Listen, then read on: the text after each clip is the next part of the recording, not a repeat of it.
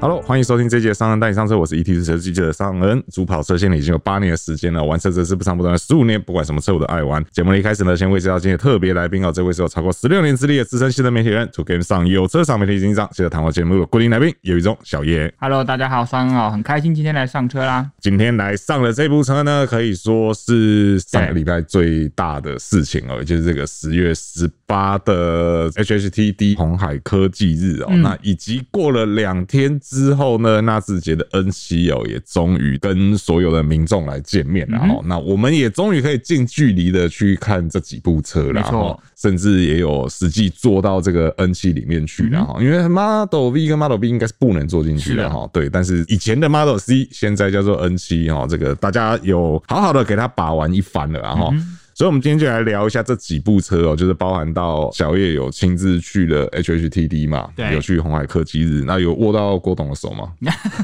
然后以及上任跟小叶也都有去这个商创的一楼这边对来看了这几部车啦。哈。是的今天就来跟大家聊聊我们赏车以及活动的一些看法跟想法嗯啦。哈、那首先我们就先来讲到红海科技日那一天。好那那一天我觉得比较有趣的是，怎么郭董开出来的是 Model B？对对他怎么会开了这个小车出来？哎嗯哼但是他好像真的很喜欢那一部车。对对，因为他一下车就说他现在很想把这个车开回 家。对对对，那而且你看哦，因为我们照理来讲，我们就觉得他是一个很霸气的人，嗯，他开 Model V 我觉得再适合不过了。对对，就他开了一个小小的 Model V，出来我就嗯，诶、这个剧本跟我当初的设想不一样。哦，对，我觉得这当中会不会是有一个蛮重要的意义在那边？就是这个车其实可能他们自己也觉得这个集聚是重要的。嗯哼。对对对，你怎么看这个事我情？觉得是因为像郭董也说嘛，这几年的科技日都选在他的生日的时候举办嘛，是对。那想要给他个礼物，那从一开始董事长在讲话的时候，他这样子的铺陈安排，他都还没有说到今天会有 Model B 的出现，是然后最后就说，哎、o n e more thing，就对是说我还有一件事，就是类似一个神秘的礼物，是那从我们先前不管是 Model C 或者是 Model V 或者是 Model B 这三台车的消息曝光量来说，Model B 确实是最少的。是对，因为 Model V 我们知道在美国其实已经有生产了嘛，是那 Model C 大家都讨论到，像 N 7都开始已经用类似预借单的方式在进行，所以 Model B 就是拿来做一个礼物惊喜是最好的方式。是所以我觉得像他们这样安排来说，应该就是我们想要让大家知道说，哎、消息量最少，再由这个创办人哈、哦、郭创办人来这样子做这台这台车出来，这样子的安排可能跟我们想比较多什么，为什么这台车怎么都这样子，它这么大气，怎么可以做这么小车？应该是比较没有关系的。是我觉得照照这样线索的去抽丝剥茧后，是 Model B，因为毕竟它是目前它现在最新的一台车，对作为一个类似压箱宝啊啊、或者是彩蛋，是哦，应该会比较适合一对点。对对对啊对对，而且其实这部车出来之后，好像还是没有人讲得清楚它到底什么定位。 他们自己有说，就是会是一个跨跨界现在最流行的对跨界。对对但它是跨界先辈还是跨界修女？因为毕竟我我需要说，因为 M I H 他们真的不是以专门做车的人嘛，是所以他们就认为说我定义跨界，我不用那么完美的定义它。是啊啦是啦，或许啦是比较适合，那定义那件事就是我们这些车媒、是车是厂要做的是事是，。人家就没有要贴标签，你硬要给人家标 签。然后公益有跨界 crossover，你硬要给他挂个修理或先飞上去，没有啦。其实因为我们现场看到车，我觉得即便看到车的情况下，你也还是很难定义它到底是偏哪一边。确实，它那个高度真的是有点尴尬，对就是要高不高，要低不低这样子。但我觉得这个是未来电动车都会大家面对的问题了。对，因为毕竟整个架构已经跟以往的油车不一样了，对啊所以其实很多事情就没办法像以前那样两分法。对，好比说，我们说它是 crossover 跨界修嗯旅，或是跨界先辈。我们现在来看的话，其实你跨界车的轴距两千六、两千六百多已经算很了不极起限了了。啦对对对，甚至再多一点点，你可能就变成中大型修旅。对，对，可是它的轴距两千八呢？ 而且它车长四米三呢、哎呀它车长跟我现在开的车一样，对啊它轴距比我多 多了一个轮子吧，我想它。轴距只差我五十 mm 呢。对啊，哎呀，所以说电动车时代整个架构不一样，确实很多事情也都跟以前不一样因。为电动车主要的能量来源就是电池嘛是，它现在都在放在两个轮子中间嘛，所以我当然尽量把两个轮子往外放，我才能放更大的电池、啊。是是是是是。然后那个时候我们在讨论它的预告片的时嗯候，说它的那个车头空气通道的设计，哎，它还真的是一个空气通道。对对，昨天也有看到一些媒体也在讨论一件事，就是是因为 Model B 确实它是从国外的名家设计名家所设计，对，那它很多地方都处于概念，但是大家有没有发现它的头灯除了左右贯穿式以外，它在左右边有一个一点一点类似那种光点的设计，大家都在讨论说这以后法规要怎么过，呃远远光灯、近光灯的这个聚焦，我要怎么摆？是我想说，这可能都有点言之过早了，对因为对毕竟这个这还是一个概念，所以前面换成一般的灯组或 LED 啊、Matrix 什么对都有可能，对大概就是大概的模样，至少大家是喜欢的对啦。对对，嗯然后你你你说要你要讲法规，那车尾那个动态方向灯也是一样啊， 那法规要怎么过？那颜色就不对了 啊，怎么会是白色嘞？反正概念嘛，概念嘛他强调就是说，它的整个基础是跟 Model C E 也就是 NG 是一样的，是所以代表说他们要讲的是我在这个平台下的可弹性，对哦，可伸缩性，哦对，哦这个才是大家应该要去重视的。对，所以说既然同样平台啊，车变小台的话，价格应该会蛮甜的啦。大家说价格也会跟 N 7的入门车型会蛮相近的，会大蛮家可以相去近想象一下啊 OK，那可能也就是百万内就是百万内对嘛，对绝啊对，会是百万内这样子。只是那这个当然，我嗯不敢说它这个整个 Model B 整个车系都可能是百万内，但一定会有百万内的车系。嗯是是是是是，只是能够内到多少，我觉得这个真的就很让人期待 啊！因为毕竟 N 七，你看我们看到 N 七实车之后，你有没有一种感觉是这个东西一百万对，我会想要买？因为它的车格真的是有点超乎我意外。对那个时候我在红海科技一进去，那时候他们就开始在移车了嘛，是然后就有些车在上面还在讲话的时候，就在已经后方后台默默的在移动，啊啊啊因为他们就说等一下可以试乘， OK，对，就开始在移动，发现哎、诶这个车的比例其实对我来说，我第一次看到的时候，我不觉得它像 SUV，是反而我脑中想到的第一台车是 Kia 的 Carnival，、啊，对，你不觉得那个比例宽大的感觉有点像 MPV 那种有车有，再有加上那个 CD 柱那个线条，我真的觉得，哎、这怎么很像 Carnival 那种感觉？是对，对所以你像刚才商人说，我这个尺寸百万内，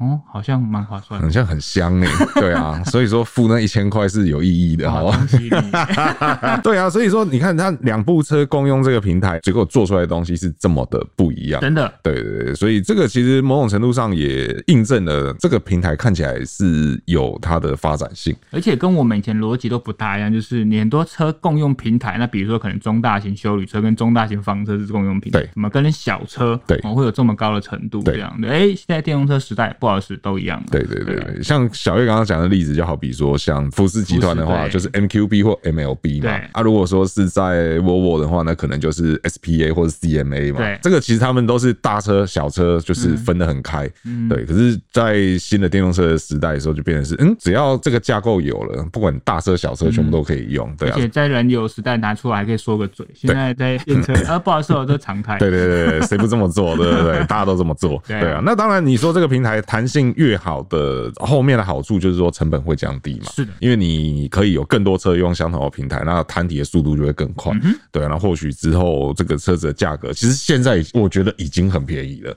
但是之后或许就会再有更便宜的车款嗯希。望对，就是至少它有机会是跟油车标旗对阵。对对，就是因为现在可能还是有点溢价嘛，电动车的部分。虽然说 N 七四，我们都觉得 N 七四有一点卖的真的有点太便宜了是的，嗯对，便宜到有点过分这样子。对对对，而且在 N I H 的状态下，那个时候在台上也有说，他们现在因为现场也有展示一些主要关键零组件嘛，那当然也有固态电池，是他们有说这个也都是未来很有可能会导入。那如果是导入之后，不管是车的重量、成本、价格什么，都会跟现在会有蛮大的不同。是所以我觉得这个真的，一开始我们现在看到是很棒的成果，但真正一切都还只是开端。对对对对，嗯那其实相较起来，Model B 就是还很所谓的概念车嘛。对那很多东西我们都觉得，反正现在看到还太早。未定之天呢、啊对对对，对但是 N 七应该就很多东西是定了，对，应该已经定了，对，是哎的。不管任何订车的订，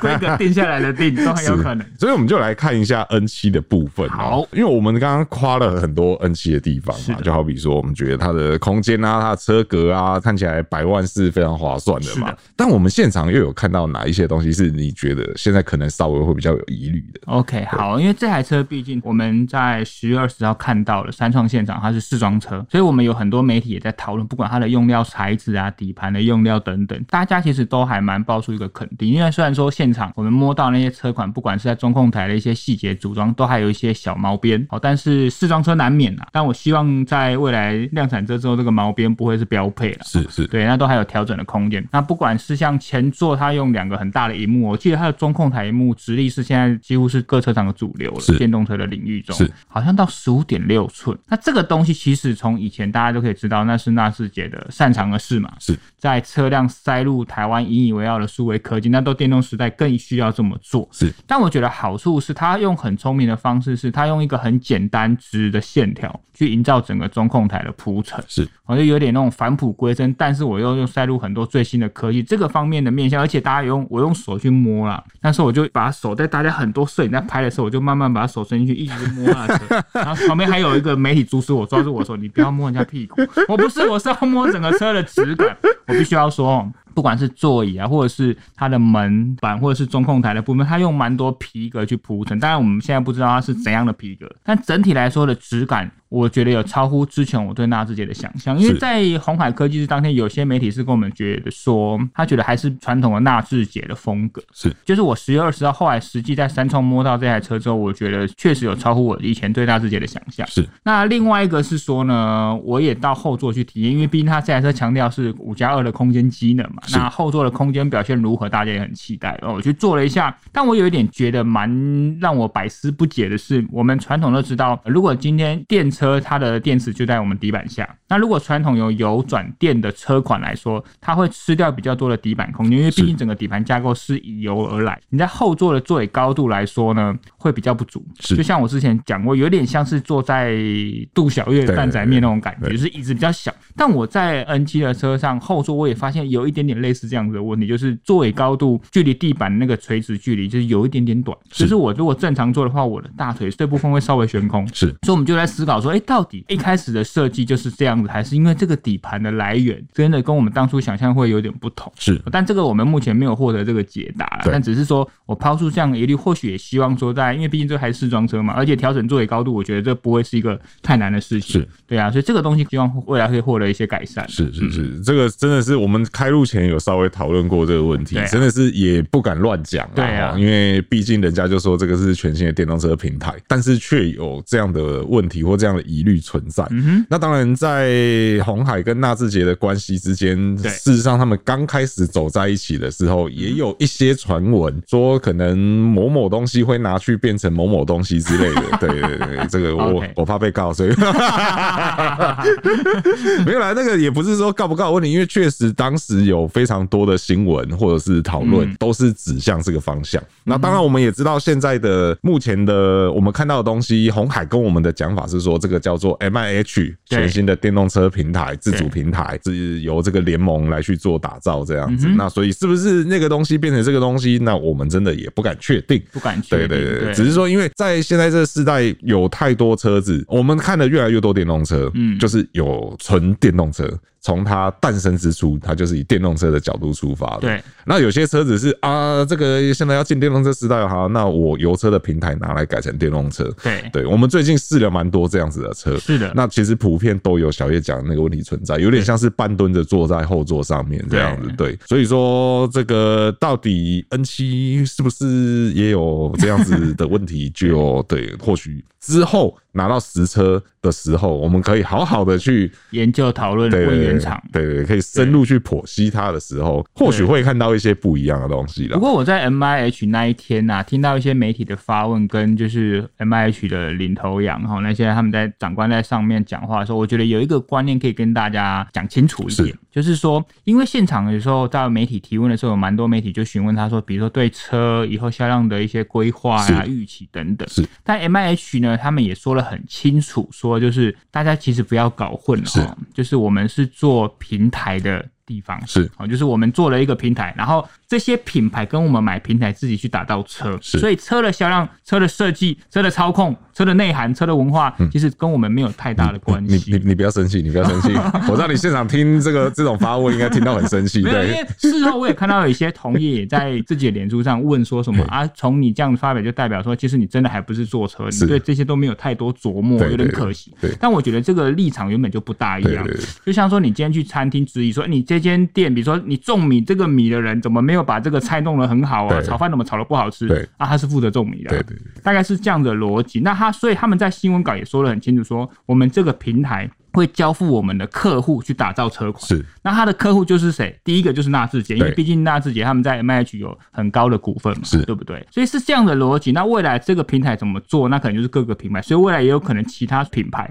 会买到这个平台之后去做出自己的车，是对啊。所以这样子的逻辑，大家如果清楚之后就知道，哦，原来是各司其职。是那是他们那个时候也有说是他们很 M H 很自豪的是，我可以在这么短的时间内就打造出这么多的平台。你看是 Model V、Model B 跟 N 7都是同一个平台嘛。对，他们也说，因为我们做了一个是很大的开放式的舞台，那有现在已经有将近两千一百多，将近两千两百个品牌啊企业加入。那这些企业是原本在各个领域就是佼佼者嘛，对，那不管是做电池的、做电控的啊，那甚至做底盘的，那我们都知道 M I H 他们本身就是也有跟那个玉龙集团有很好的关系嘛，所以玉龙可能有没有可能在这个 M I H 贡献当初自己造车的经验？我觉得相信绝对可能有。是那到底贡献了什么？我们现在不知道，但我觉得好处是，虽然说他们 M I H 这个平台打造出现在这么快看到这么多平台，那真的是颠覆我们以前的三观，就是以前在车辆制造说不可能这么快就做出一个基础对底盘。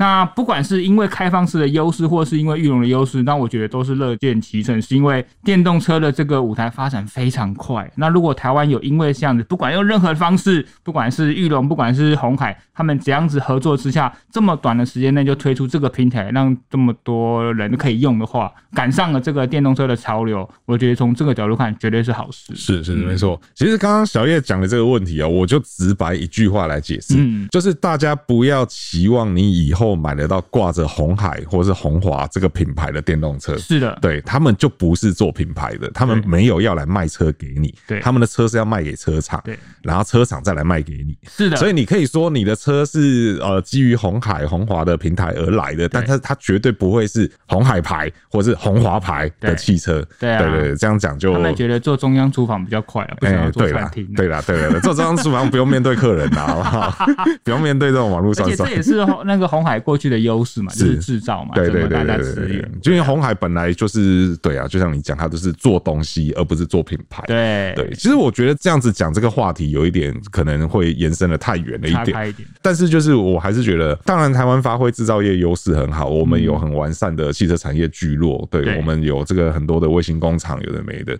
对。但是呃，我觉得。当然，纳智捷已经踏出了那一步，就是从做车到做品牌。嗯，对，纳智捷已经踏出那一步。虽然说这一步可能风雨飘摇，对各种事 情，可是至少我们现在好像又看到了新的希更望多。希望，对对对，对那当然，对于这个品牌来讲，我们也是有的时候真的是怎么讲啊，就是又爱又恨嘛，嗯或者说对他就是有时候就觉得不打不成器这样子，哦对对恨对。但是我铁恨铁不对成恨铁好的不成钢钢，对对对对对，因为毕竟这是台湾的真正的自主品牌，唯对一嗯对对对。那当然，我们也希望说会不会有这个呃，现在有这个红海的加入，嗯我们有没有机会有第二个纳智捷、第三个纳智捷？哦，对对对对我们会不会有更多的自主品牌出现？希望，对对对希望但看起来是好这样像现在没有任何消息，对，现在当然没有任何消息啦，对对啊，只是说我就觉得说这个看起来这是一又是一个新的机会嘛，对对对对，我们很有了自主平台，你很多东西不用受制于其他人，不用看人家脸色，那自然就会有更好的发展空间嘛。因为相较于全世界来说，不管在品牌量或是各方面，我们台湾的汽车自主真的落后跟人家差一大截。是，但是电动车这个新时代确实是可我们可以迎头赶上一个很好的契机啊。对对对对，反正 M I H 都做那么多多平台出来了，对哪哪一个对不对？大家对车有兴趣的，投个钱再做个第二个品牌，对对对对会不会又是玉龙 子品牌？怎么还是你啊？怎么还是你啊？ 你好像很面熟、啊 无论如何希望啊，对你这个就跟那个嘛，就跟最近有两个新品牌进到台湾嘛，哦，然后两个新品牌里面，我们看到的人都觉得那也都没有西，没有西，我是不是哪里看过你？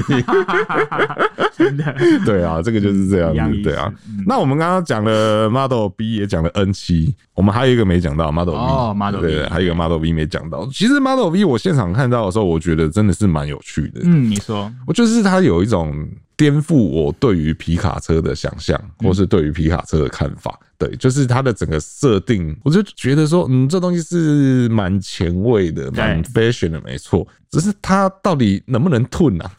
我很好奇这件事 情呢、哦它看起来好像有点娇贵耶。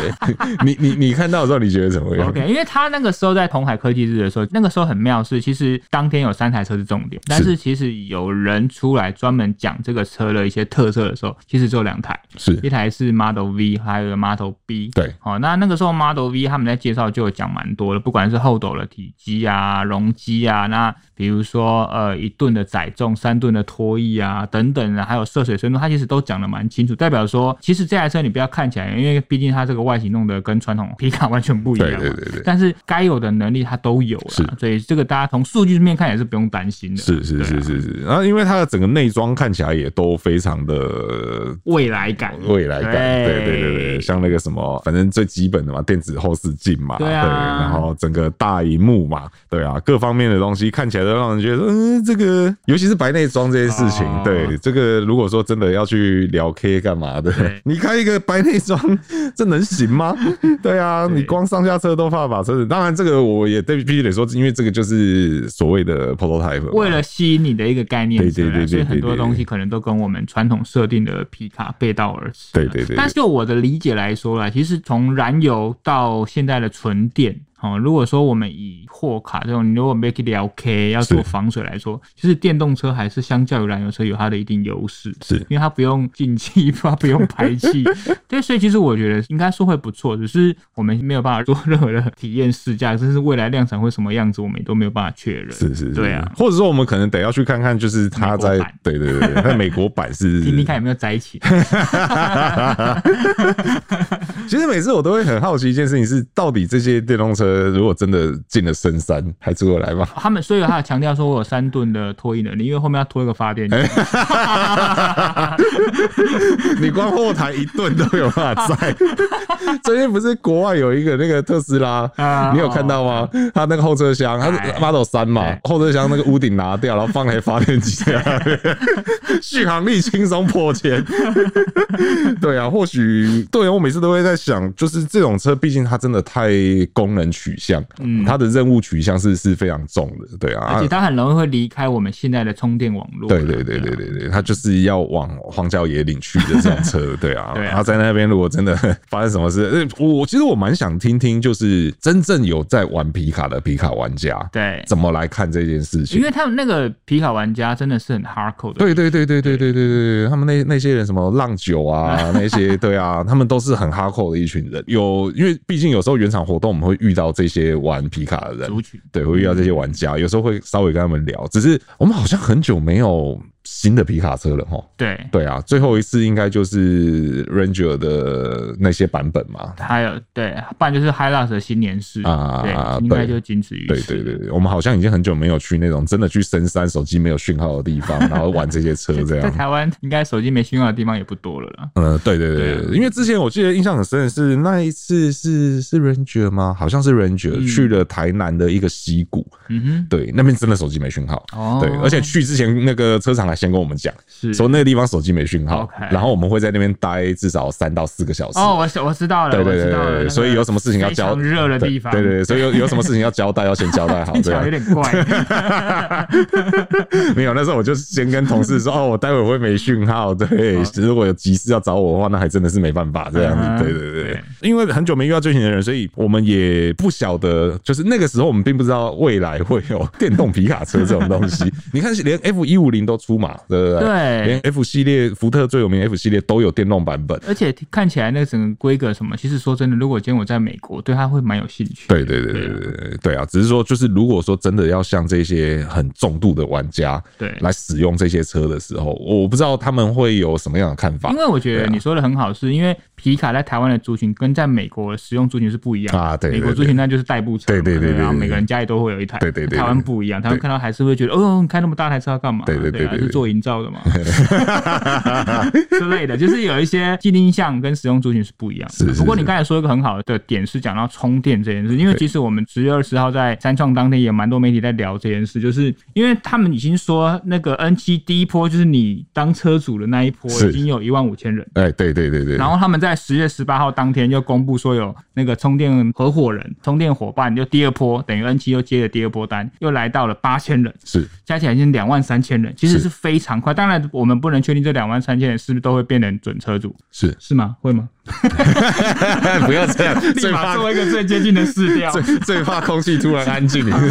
OK，好，也有一些媒体开始质疑说，那现在以台湾的状况，那这些我们的充电的环境能跟得上吗？是我觉得这是一个消费者蛮直接会想到的问题。是但我也思考了下这个问题，我自己的想法是说啦，因为我们现在毕竟我们大家开了全世界用一百年的油车嘛，是那油车的能源补充方式就是你去加油站，就这么简单，你不可能带一支油枪回家， 对不对？哎、怎样？有人想是不是？没有家家里囤积汽油是犯法的哦，这个之前我有跟大家讲过， 对对，所以就是我们的能源补充方式到了电车之后，大家还是会想说，那我在外面的充电桩有多少个，能不能支援我？那速度能不能跟让我跟加油一样快？这这会有一样的逻辑，这样去延伸我都可以理解。但是如果真的要让电车普及，我觉得还是要反其道而行，就是在外的充电，它真的还是辅助。对你出游，你紧急的时候它是辅助，你在家回到家能充好电，隔天再出门又是满电，甚至你不用每天充电。对，这应该才会是主。对这个就是一个很大的问题是，除了政府现在要努力开放这些外在的公共环境去转换成充电的装置以外，我们自己家的环境要怎样让充电桩的建制高普及率？是那除了新建案当然没有问题，好，那但如果在传统的集合式住宅，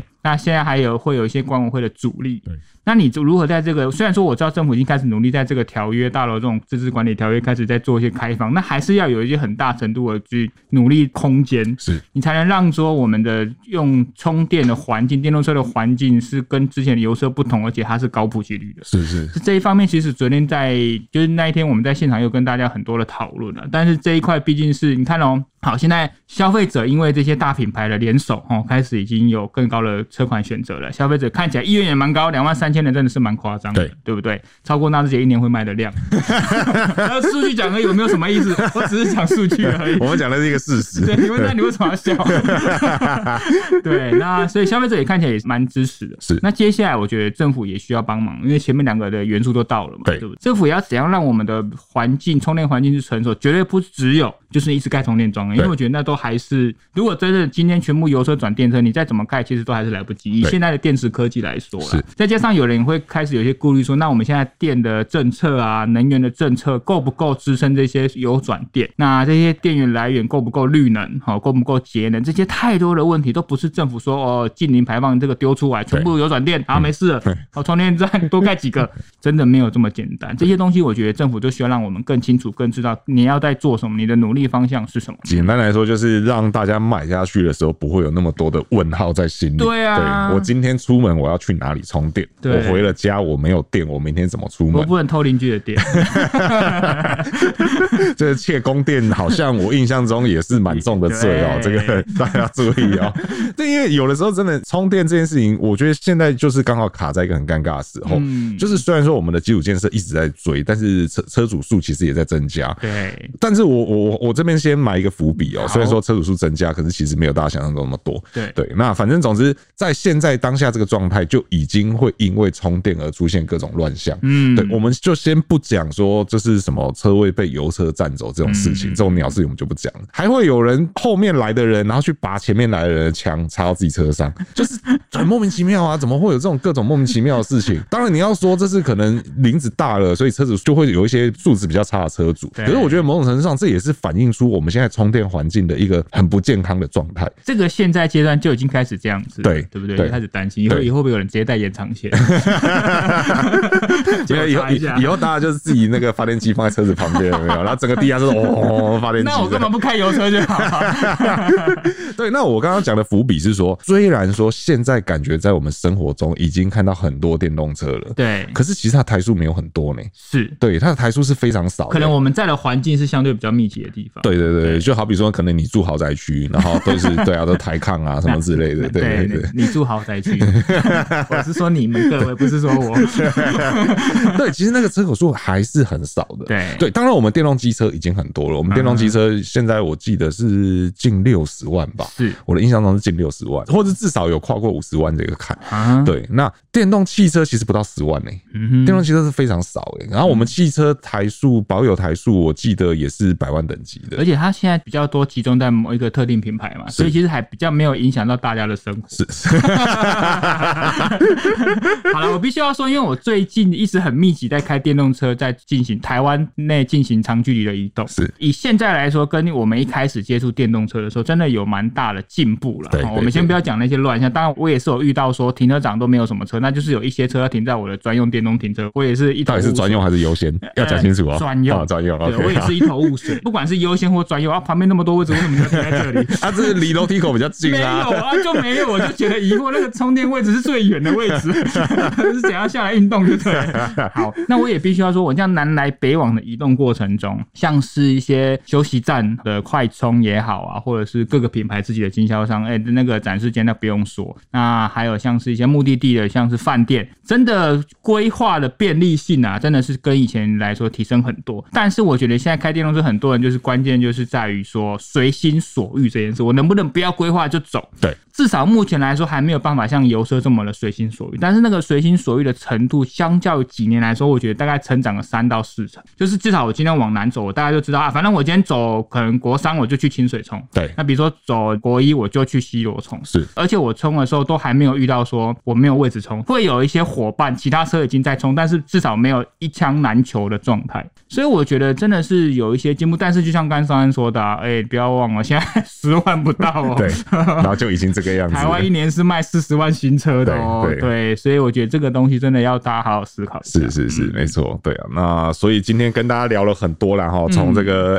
HHTD，然后以及这个我们去看了这些实车，实际摸过、是的嗯实际坐过了，然后以及我们对于这个电动车未来这些看法哦。嗯希望对大家如果有在考虑要买电动车，或是说你已经付了那一千块的朋友，会有一些帮助了哈。对对啊，所以那也希望我们大家未来有机会真的跟大家成为车主啦。哈嗯。对啊，这个我是真的是蛮看好的啦。我是、对啊我自己也对 Model B 很有兴趣。是啊，是啊，是啊。那当然，我们可能还是稍微有点优势啦，我们可能可以提前开到这些车。是的对啊。那反正到时候开完的话，身为准车友的我，一定会来跟大家分享 对到底这个开起来如何哦啊，对这个一千块到底要退还是要留啦 哈？对，到时候再来跟大家分两享。万三能不能转换成两万三千？对对对对对对嗯对，期待。嗯，期待，好没错。OK，好，那以上呢就是今天节目的所有内容哦。那如果说对我们内容有任何问题或意见呢，欢迎在留言提出来，和我们一起讨论哦。嗯那如果说觉得我们节目不错的话，请不吝给我们五星好评，这会给我们很大的鼓励。那如果说还没有订阅的朋友呢，请记得按下订阅，这样才能在第一时间收听到我们最新的节目。那我是尚恩，我是小叶，我们就下次再见喽，拜拜拜。